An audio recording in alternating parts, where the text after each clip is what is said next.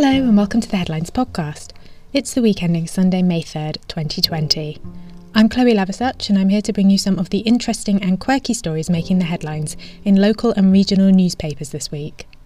It's been a week in which Prime Minister Boris Johnson returned to work after being hospitalised with coronavirus, became a father again as his fiancée gave birth to their son, and then held the daily press briefing on Thursday saying that the UK is past the peak of the coronavirus outbreak and is on the downward slope. Quite week for him then. It's also the week that saw the nation celebrate NHS fundraiser Captain Tom Moore's 100th birthday on April 30th. And as always, it's been a busy week in local news too. In this week's episode, we'll hear stories about an asparagus fortune teller who says the Spears predict May will be a good month for the UK. Armed police in a helicopter called to hunt a big cat that turned out to be a sculpture created by an 84 year old artist, and dinosaurs roaming the streets of Bradford during the lockdown. Emphasis on cheerful news this week, although there are some great public interest stories by local journalists featured in this episode too. And I'm also joined by Maxine Gordon, who's been a journalist for almost 30 years, for a chat about her career and to hear about some of her favourite stories from the week. Links to all of the stories in this episode can be found in the description, or, fo- or follow us on Twitter at the Headlines Pod. And as always, if you enjoy the podcast and want to keep seeing stories like this reported in the news, please support your local paper by buying a copy. Here's one to give us all hope as we finish what is it now, week six of lockdown. An asparagus fortune teller, or asparamancer, from Bath says May is going to be a good month. This is a story from Somerset Live by journalist Thomas Malloy. Jemima Packington has cast her vegetables and is forecasting good news on the horizon for this month, which perhaps not coincidentally is also National Asparagus Month. The articles say 64 year old Jemima appeared on this morning to give a live fortune telling. She threw her asparagus on a piece of fabric and read the pattern they created. According to the newspaper, she said she's the world's only asparamancer and makes predictions using asparagus. It also says Jemima has correctly predicted Brexit and England's Cricket World Cup win in recent times. Her predictions for May apparently show letters V and E, indicating that there will be a double celebration on the bank holiday this Friday. And buds on the background suggest alcoholic refreshments, meaning we will all have a jolly good time apparently.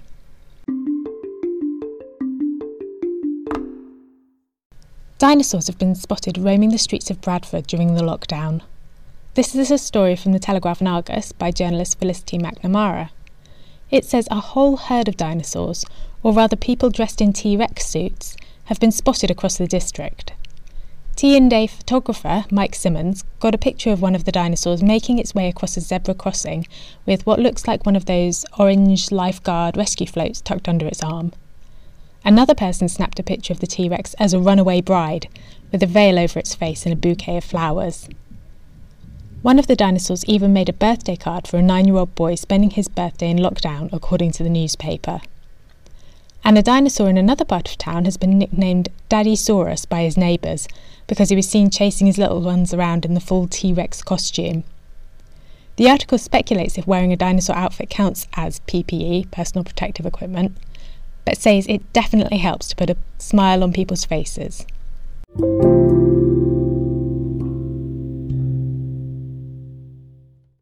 Police used riot shields and a loaf of Warburton's bread to herd a mental swan back home. This story is from the Daily Record, based in Glasgow, by journalist Jamie Munn. It says the bird landed on a busy road about 200 metres from its home in Murdstone Park and a pair of police officers armed themselves with riot shields and bread, spending about half an hour shepherding the bird back home.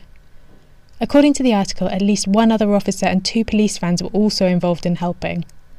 It says the swan held up traffic at one point before a pedestrian appeared with a loaf of bread and one of the police officers used the bread to coax the swan to keep it moving down the street.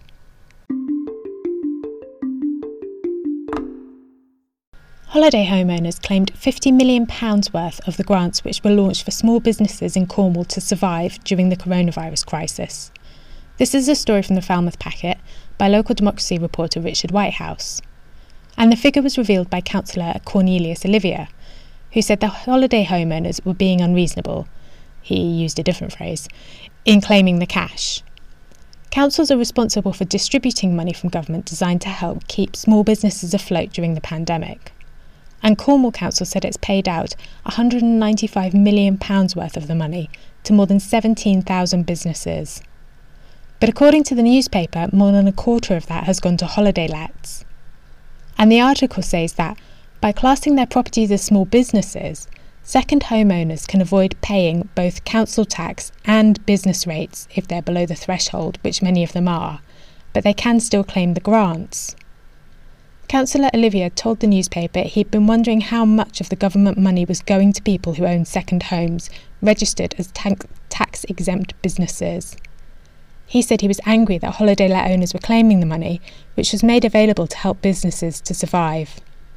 And he blamed a loophole in the law rather than the holiday let homeowners themselves.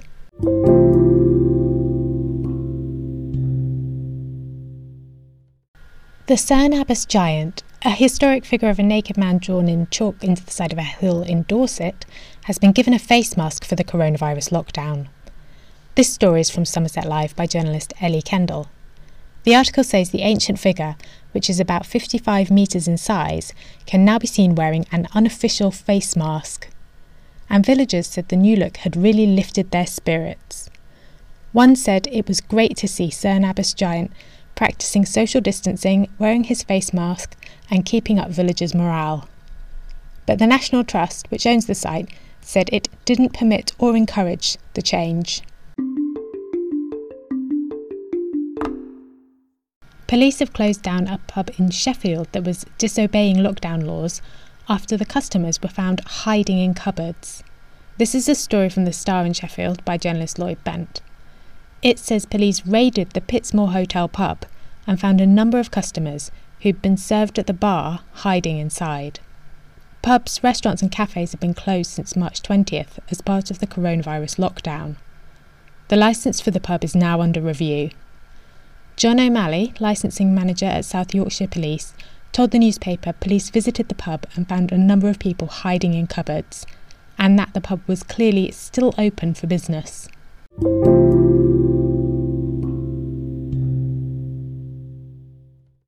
Scary early estimates show coronavirus could lead to 100,000 job losses across the Glasgow region.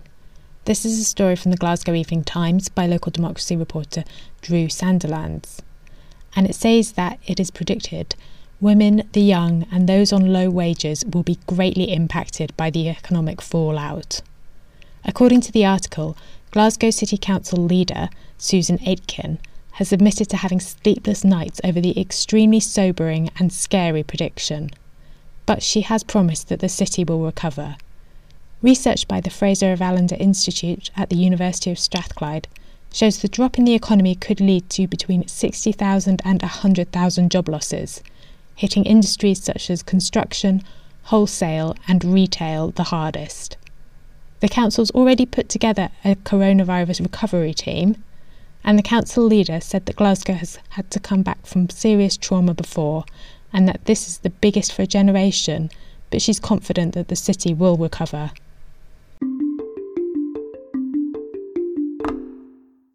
And finally, this week, a sculptor has spoken out after a huge model of a tiger was mistaken for a real big cat, leading to an armed police response and a helicopter search. This story is from Kent Online, a website I seem to feature most weeks. It's got some great stories on it, and this one is by journalist Katie Heslop. It says 85 year old artist Juliet Sampson was working when she got a call from a neighbour telling her armed police officers were walking towards her house. She told the newspaper she walked to meet them and asked if they'd like to be introduced to a wild tiger.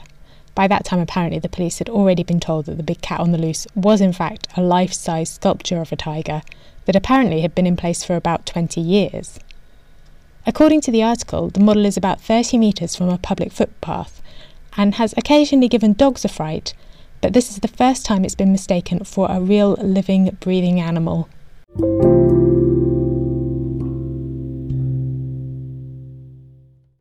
Now, journalist Maxine Gordon very kindly agreed to join me for a chat about her career and to share some of her favourite local news stories from the week. So, joining me this for this week's episode is journalist Maxine Gordon. Maxine's worked in news for nearly 30 years and currently works as a features writer and PR coach, with her students frequently making it onto national and even international news with stories she's helped them write. I'm thinking about the story about uh, a carrot farmer saying extreme weather will cut the carrot crop by a third, but also your story about a couple offering the Pope a million dollars to go vegan. But clearly, once a news reporter, always a news reporter, because Max also gets some great news stories, uh, including a recent splash about an April Fool's prank at York Crematorium, in which a spoof notice threatened mourners with heavy fines for funerals that overrun and led to an internal review by the council. So, hi Maxine, thank you very much for joining me today. Um, so, you said that you started in news straight out of university, editing a community paper in Edinburgh. Uh, so, what was that experience like? What did you learn from that? Well, yeah, that was I was quite lucky, really. Um, 1990, so yeah, 30 years ago. Um, straight out of university, got a job editing something called the Old Town and South Side News, and it was a community newspaper. There was one of six in Edinburgh, funded by, I think, like a local council, that kind of thing, or probably the EU or something like that. And yeah, it was a bit. I had been the editor of my student newspaper, so I knew the the basics about getting a a, a, commun- a little community newspaper out yeah, it was great. Um, I worked with an advertising person, it was me and him. He went and sold the advertising, I wrote the stories.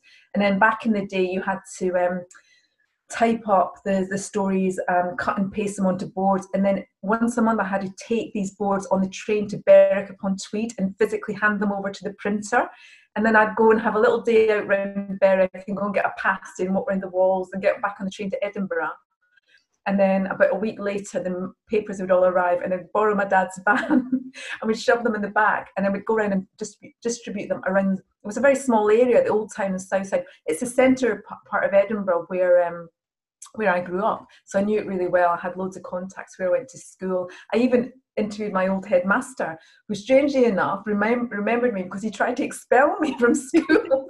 so um, yeah, I think it taught me it was really good grounding about local news you know that you can't actually local go as local as you can because it's that curtain twitching isn't it? Like people really want to know what's going on down their street. You know if there's an ambulance on the street or there's an ambulance goes past or a, a police car people hear it and they want to know and they look at the paper and now they'll look online what's happening. People just we're just nosy and we want to know what's going on.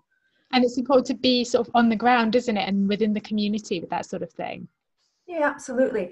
And um, I think the other thing, it's it just basic things about journalism is about when I went to journalism college, we got taught by a great guy called Robin Thompson. He was a Geordie, and he told us we always had to um, find the local gobs. So that's like the local people that knew everything and gob off about stuff, you know.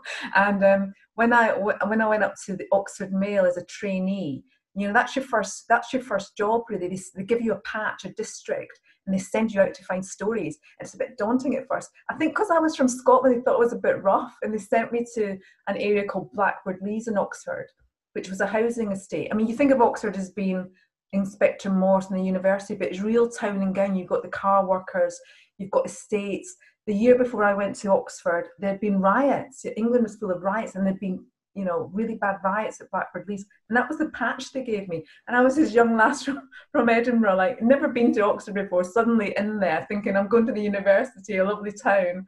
And I'm sent out to like find all these stories um, on this in this housing estate. But I'm actually from a housing estate, so I actually felt quite at home and got on well with everyone. But again, you just get great stories, and it's literally just knocking on doors, turning up to like parish council meetings. I remember as a trainee, went to my first parish council meeting and the, the chief of police from Oxford came to speak to the parish council. I didn't know that was happening, and I got a great story, and it was about um, boy racers, joyriders, causing mayhem in the in the in the on the estate. And I came back, and you know that morning came into to work and told the news editor, and it was a splash that day. It was so exciting, you know, just going out and finding stories that no one else has heard about and then representing that community. And I mean, I get the same buzz now as I did back then from finding a story. And it doesn't have to be the front page news, just telling people stories is just so, it's, it's just a, a privilege really, and it's so enjoyable. It is a great job, and uh, yeah. it hasn't stopped you getting front pages now, still. So definitely still got those those contacts. Um, I know you're saying that uh, one of the uh, stories that you're particularly proud of at the Oxford Mail was uh, your campaign that you ran for the victims of genocide in Rwanda while you were there. Uh, do you want to tell me a bit about that? Because I know that you, you told me before that that made quite a lot of money for. Yeah. That was that was a that, yeah. Thanks for reminding me about that, Chloe. That was um. So I was a trainee at the Oxford Mail, like an apprentice, and Ox- Oxford is where Oxfam is um, based. That's where they have their HQ. And they had asked the Oxford Mail and the Oxford Times local papers there, could they do an appeal for Rwanda? Because at the time, I think it was 1994, there was a terrible genocide going on. And um, I've just looked it up because I knew really, it was a long time ago, so I needed to refresh my memory. But there was, um, in 100 days of slaughter, 800,000 people were killed. And they were mostly Tutsis, which was an ethnic minority. So it was a genocide and it was horrendous. It was really bloody. There was um, it was machete killings, just going into villages and wiping out whole families and um, whole villages. And the world was kind of like just standing by. You know, it was really it was really awful. And there was a lot of refugees coming into um, the country and they must have been in quite a lot in Oxford because I interviewed a lot of them, probably through Oxfam. And um, they put me in touch with them because when you run an appeal or a campaign as a journalist, you need a lot of stories. You know, you can launch it and say, "Isn't this terrible?" But you need to feed that campaign, so you need story after story after story.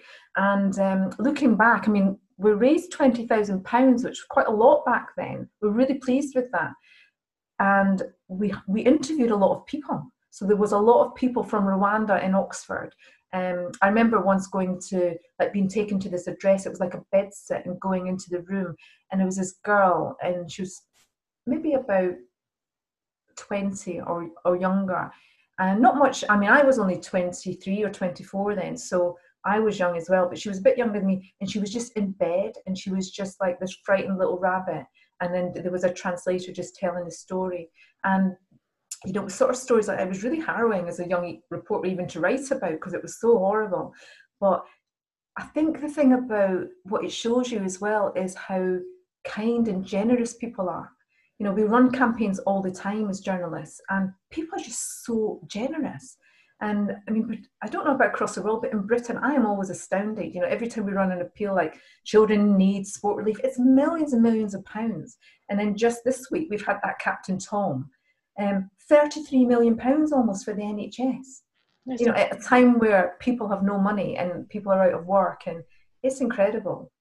And local press has quite a big role to play in that as well, doesn't it? I mean, uh, like you say, just telling individual people's stories makes something a lot more personal than a national story about uh, about a figure about 800,000 people. One person's story can really get under your skin. I think that's the thing, you know, Captain Tom he's a story, isn't he?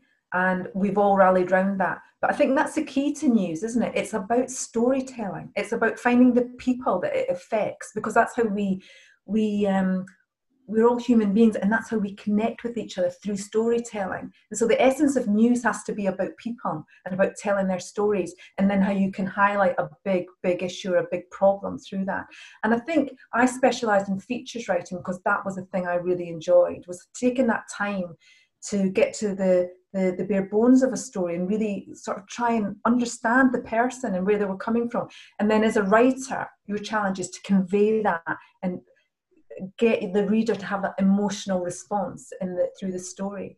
Um, so it's a bit specialist doing a, being a feature writer, but at the end of the day, you still have to have a great story to tell, and that's where your news sense comes in, you know, and telling good stories. And all great stories start locally, don't they? All the best stories that you find in the national newspapers the next day, they're all come from local papers. Yes, because I was um, I had uh, the story about Captain Tom in an earlier podcast, and I was reporting it just from a, a paper in Bedfordshire when I think he'd raised, you know, still an incredible sum, but it was sort, sort of like a hundred thousand pounds, and then it's just sort of snowballed. Uh, you know, it just shows that all stories, all news is local news.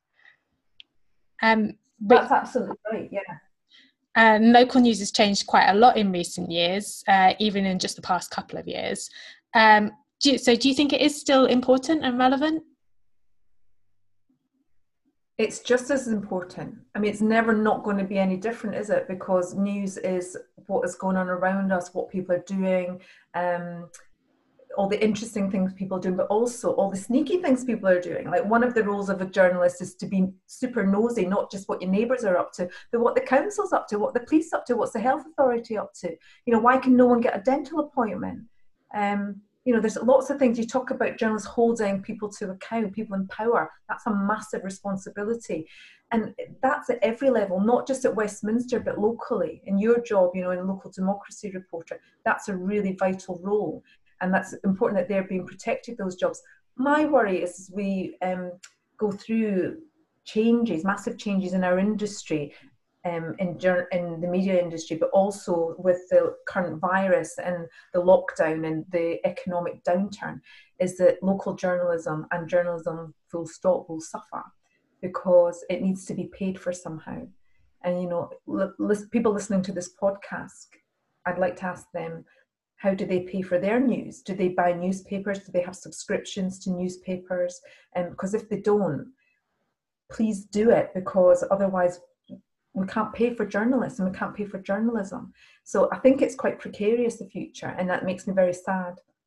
It is a worry. Um, you know, a lot of industries are facing difficulties because of the virus. Uh, you know, and that's that's something that we're all very sensitive to. But every news website that I read has had sort of personal appeals from editors as well, saying. Uh, you might not realize, you know, a lot of the time we don't think about where these sort of things come from, but they all do have to be paid for. At the end of the day, people don't you know sit through hour long council meetings uh, you know and court cases uh, you know for in their free time and exactly i think we made a mistake looking back i mean i'm old enough to remember when we first had the internet um, you know widely when it was widely used by people so when i started in at the oxford mail in 92 um, it was we just had mobile phones and they were like I'm not even sure we had mobile phones. You actually had to find a phone box and call collect into the office, and we had a copy taker take down your story. So we didn't even have mobile phones. Can you imagine? And my very first journalism class when I was at uni was on a typewriter. That's how old I am. So technology has come on so far, hasn't it? Um, yeah, and I think that.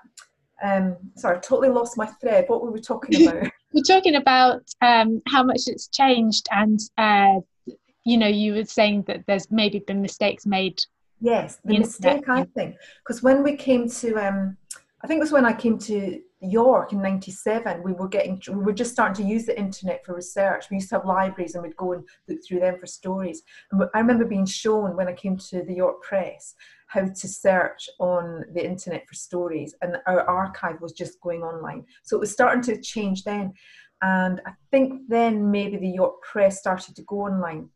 And at that time you had to pay. The telegraph i think was one of the first newspapers to offer an online news service. You had to pay you had to register or did you have to register anyway to i'm not sure if you had to pay money i think back then when we started out that's that was our mistake. We should have made people pay subscriptions just the same way that we you know that they do to buy the newspaper.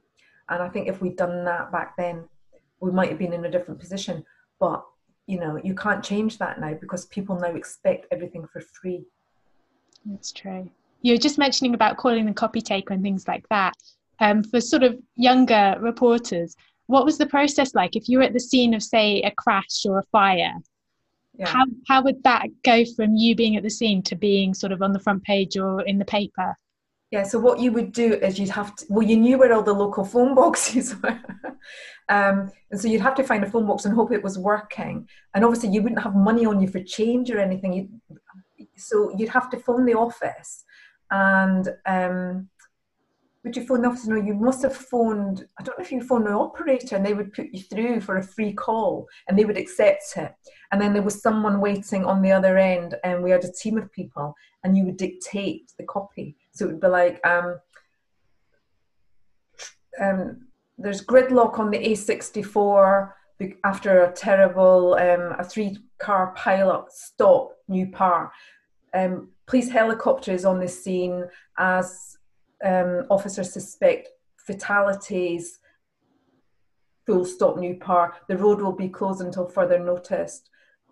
You know, that kind of thing. And you would just be dictating the hardest thing was, and this amazed me. I remember as a trainee um, going every morning you look at the news list where you would go on stories and someone always went to magistrates court someone always went to crown court someone always went to coroner's court you'd all traipse off in the morning to do your jobs and you'd shadow i remember shadowing the crown court reporter going to court and she would take everything down. And then should, there was an office at the crown court with a phone and you could phone straight through to the copy taker. They just dictate the story. Again like what i've just done you know the whole story.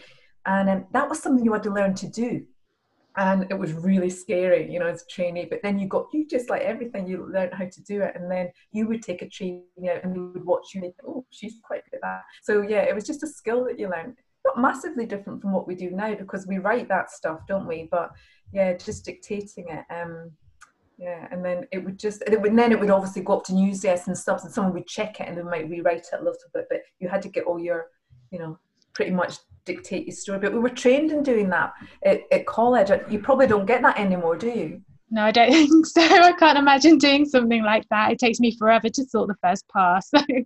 So good training, yeah, good training because obviously that is the key to a story, isn't it? That first sentence, the first paragraph, and yeah. the intro. Because if that's not right and doesn't hook the reader in, then they're not going to read it, read on. Okay. Summing it up in one line. Um, so you very kindly picked out a few stories to share this week, um, which are superb choices. I'd noticed a couple of them and um, in the week myself and thought those were brilliant podcast choices. So, um, so the first is from your former paper, the Oxford Mail. Can you tell me what the Beckhams have been up to this week? Yes, I mean, amazing. I didn't even know this, but the Beckhams, David, Victoria, and the family, they're living in Oxfordshire. They're living in a little tiny little this hamlet. I mean, it's a really small place called Great Tew, very pretty. Um, and they're staying there during lockdown. I mean, I don't know if they normally live in Oxfordshire, um, but I picked up this story from the Oxford Mail.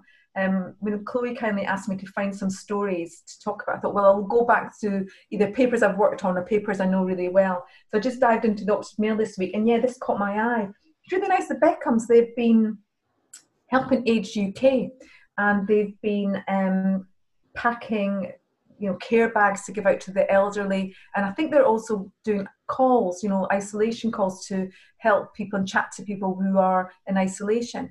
And good on them because that's um, you know they're setting a great example to their kids. They've got kids.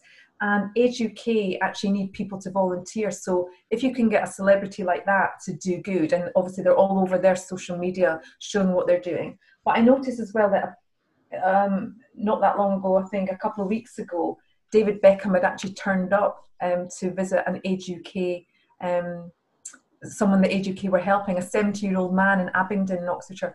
And he was actually at the doorstep, and the guy opened the door, and there's David Beckham handing him his care package, doing social distancing. And apparently, they were talking about the football, what else? But um, that's really sweet, isn't it? Yeah, lovely. I think it's interesting as well because a lot of people have been saying, oh, with this lockdown, we're not interested in celebrities anymore. We're going to have a whole new life after this, the new normal, they call it, don't they?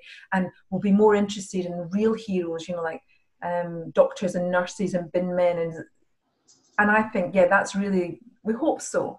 But I think this show shows you that we're still really interested in celebrities because this was the best read story on the Oxford Mail's website on, on Wednesday and Thursday. So we still, yeah, we still want to know about the celebrities.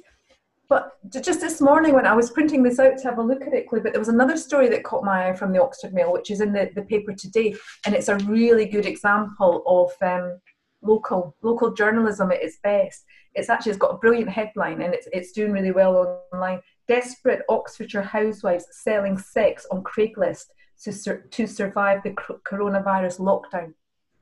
Wow. So this this this reporter at the Oxford Mail called Fran Way it's an exclusive by her. It's a really good story. She spent a lot of time on this. The Craigslist is a classified ads website and for jobs and services, that kind of thing.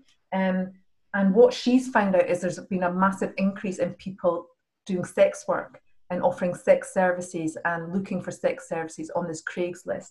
And she's actually interviewed quite a lot of people who've either put in the adverts or people who've been responding to them.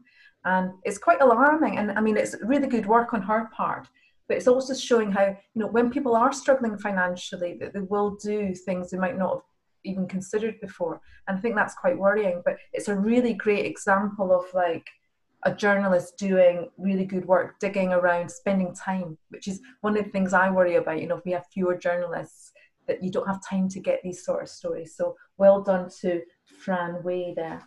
I have to look that one up. That sounds like a really interesting story, and it's uh, it's as well a case of um, journalists finding stories from a situation that people wouldn't expect. You wouldn't think to look on Craigslist and see what people were advertising at a time like this, and you certainly wouldn't expect to find that, would you? So that's. And I think that it's also very a good sign of a very good reporter. Hopefully, that's been her idea. It might have been someone else's idea, her news editor's idea. Um, but it also, I mean, as local journalists, Chloe, we would read that story. We might come back to our office in York and think, well, not office because we're working from home, but might say, I wonder if that's going on in York or North Yorkshire. And we could look at the Craigslist up here and see if there's something similar. Chances are it is, because why would it just be happening in Oxfordshire? It's probably happening all over the country. So a local story like that can highlight something that's happening everywhere, can't it? Exactly. That's why it's important. And uh, I know you, you, had a few right. other stories, particularly you were mentioning a slightly more light-hearted story about uh, yes, a massive chip. oh, and massive the McDonald's drive-through as well. Oh yes, I know. I'm. I found that the, the story about the sex workers is a bit more serious, isn't it? But I think because we're so involved with coronavirus and every story seems to be about coronavirus, it's quite nice to have some other stories in the news, and they seem to be doing very well, and people want them people want some light relief from it, don't they? Because stories are not just to sort of inform and educate, but they're also to entertain us. So we mustn't forget that. And we all love a funny story, let's face it, or a funny photo. Or and so there's plenty of that around. And I've picked one from my my local paper in Edinburgh, where I'm from, which I grew up reading every day, the Edinburgh Evening News. And it's a story about it's a it's a it's a mum called um, Sheena Curran, and bless her, she got up every morning for two weeks at 7 a.m. while her kids were asleep. And she's been working on a project to create a McDonald's drive through at her own home. So, what she's been doing is making all the little packages for the fries and the burgers and the chicken nuggets. And um, she's even done markings on the floor, you know, where you can drive through and like and she's got herself all dolled up like a McDonald's worker. She's perfected how to make the fries and the chicken nuggets. And then when she was all ready to go, got her kids up, and then she just surprised them with this drive-through experience. they must have loved that. I noticed there was a little video as well on the website that sort of starts out with the little um, road markings and and it's really expertly done as well. She's really put some effort into that. It looks beautiful. The little chicken nuggets in an egg box she's put a lot of effort into that. And i think that showed us a few things hasn't it? That one we all like a project to do. And um, lockdown is um, if you're stuck at home and you think you know maybe that's been her outlet like doing this for her children as well because people are missing out on all the things that they're used to doing in it. And like I really feel for kids, you know, we're not seeing their friends, they're not able to go to school. And maybe going to McDonald's was like a treat for them. And you know, they'll be missing that.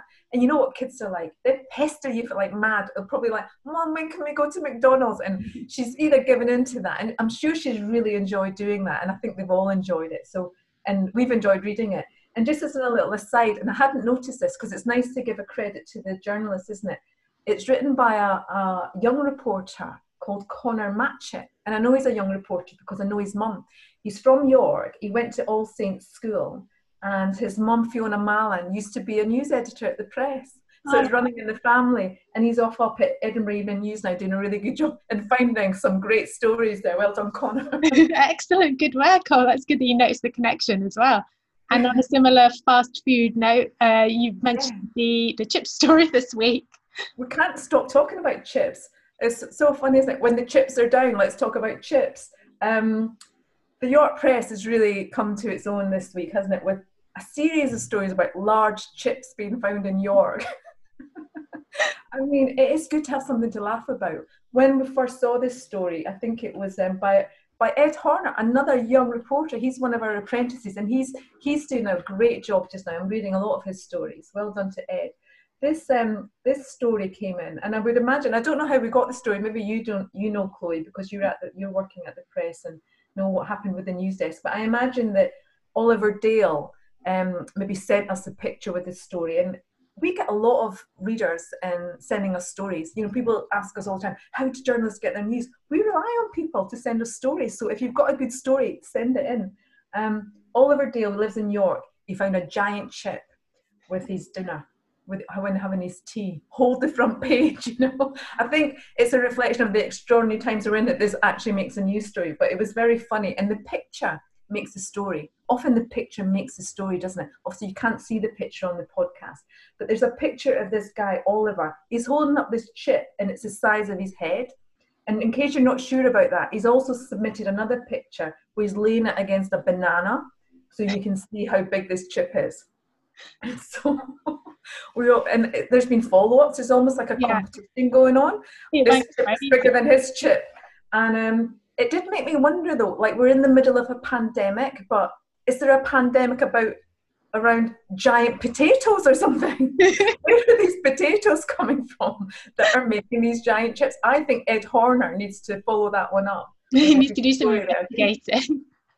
I can't tell you how many pictures of chips we've had sort of in the last couple of days since that. You know, a lot of people were taking taking the Mickey out of it on uh, online, but a lot of people were saying it was a bit of fun, and then we were getting some really funny pictures. There was someone had drawn a face on an onion as their sort of uh, is it you know Winston from is it Winston you know from that film uh, with Tom Hanks where he's he's drawn a face on a volleyball to keep him company while he's on his own. Someone had drawn one on an onion and yeah, it really it had legs definitely.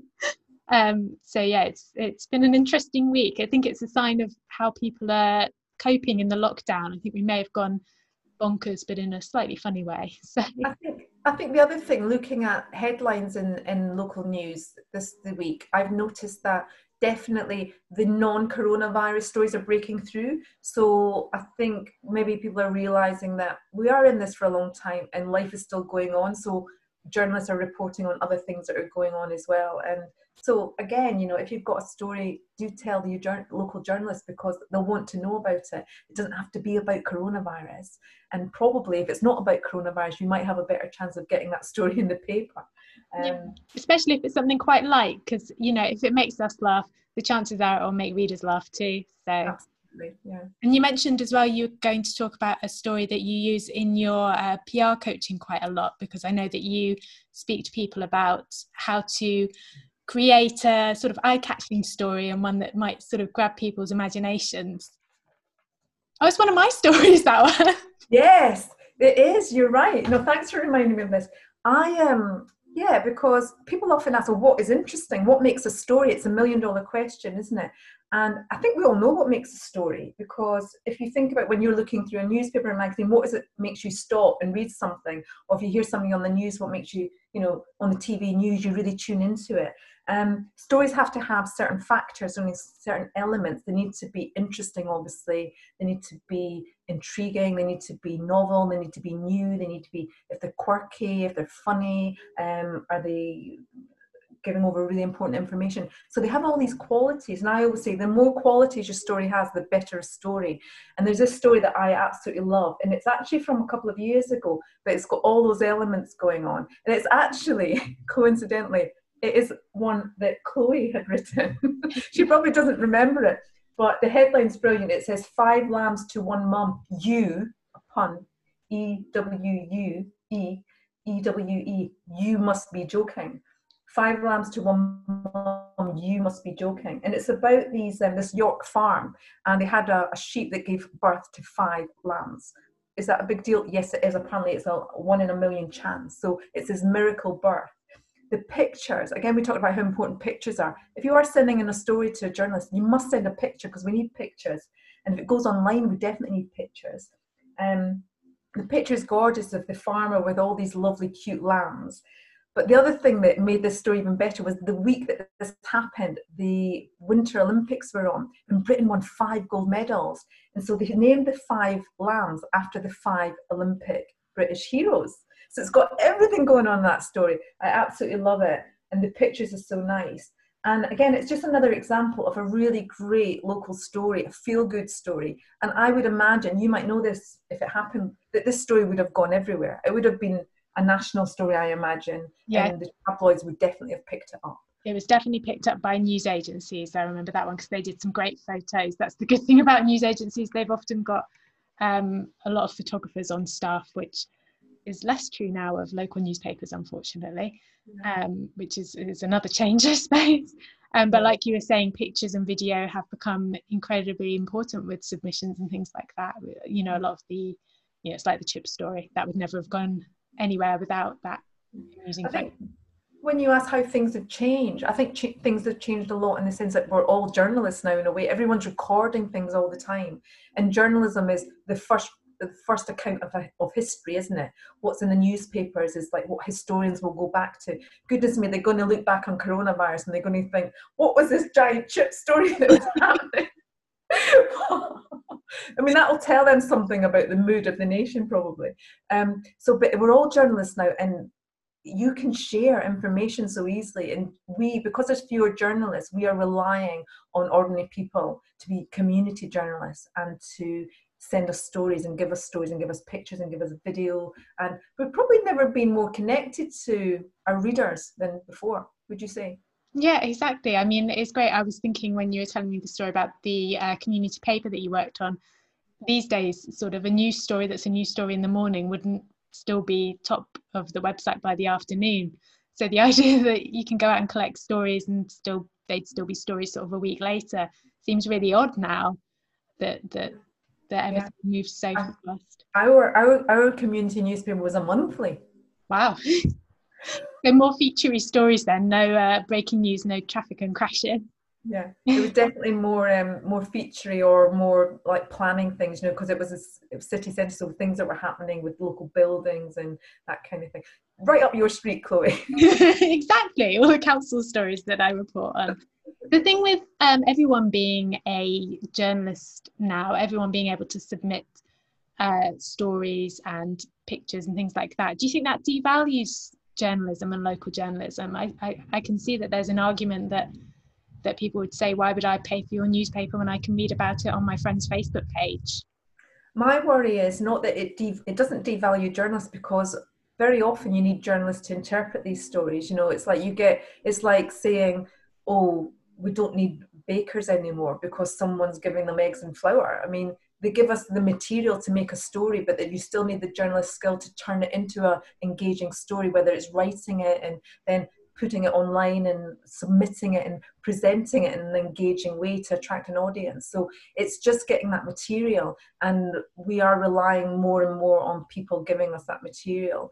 Um, what I try and do in, in the the workshops that I do with often with small businesses is I try and teach them actually how to write a press release, how to structure a story so that when it comes into the journalist, it's kind of it's a bit like a ready meal. You know, you can just pop it in the oven rather than a bag of vegetables and a bit of mince, so you have to go make your own lasagna. Um, because the reality is, if you've got fewer journalists, then um, if something, if a story does come to you and it's in a pretty good shape, you're maybe more likely to use it. It's a bit like you know, if you come in from a run and you think i'm starving. I'm going to put my lasagna in the oven or i'm going to start from scratch. I mean what would you do? It's just human nature isn't it? Yeah it's just the way that the industry goes as well. But mm. you know, it does mean that, that more stories get out there and that's always uh, good for readers so. Absolutely yeah. That's brilliant. Thank you so much maxine for sharing your stories and um, stories about your career as well. It's been really really interesting. Thank you so much Thank you, Chloe. Thanks for having me on your wonderful podcast. I'll oh, stop.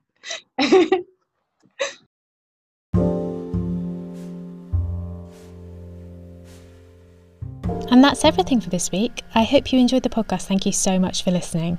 And a special thank you to Maxine Gordon for taking the time out to chat with me, and to Dan Bean, as always, for his help and encouragement. If you're interested in getting involved by sharing interesting local news stories from the week, please do get in touch with me on Twitter through at the headlines pod or at Chloe Laversuch. Thanks so much, and I hope you'll be back for more next week. Stay safe out there. Bye.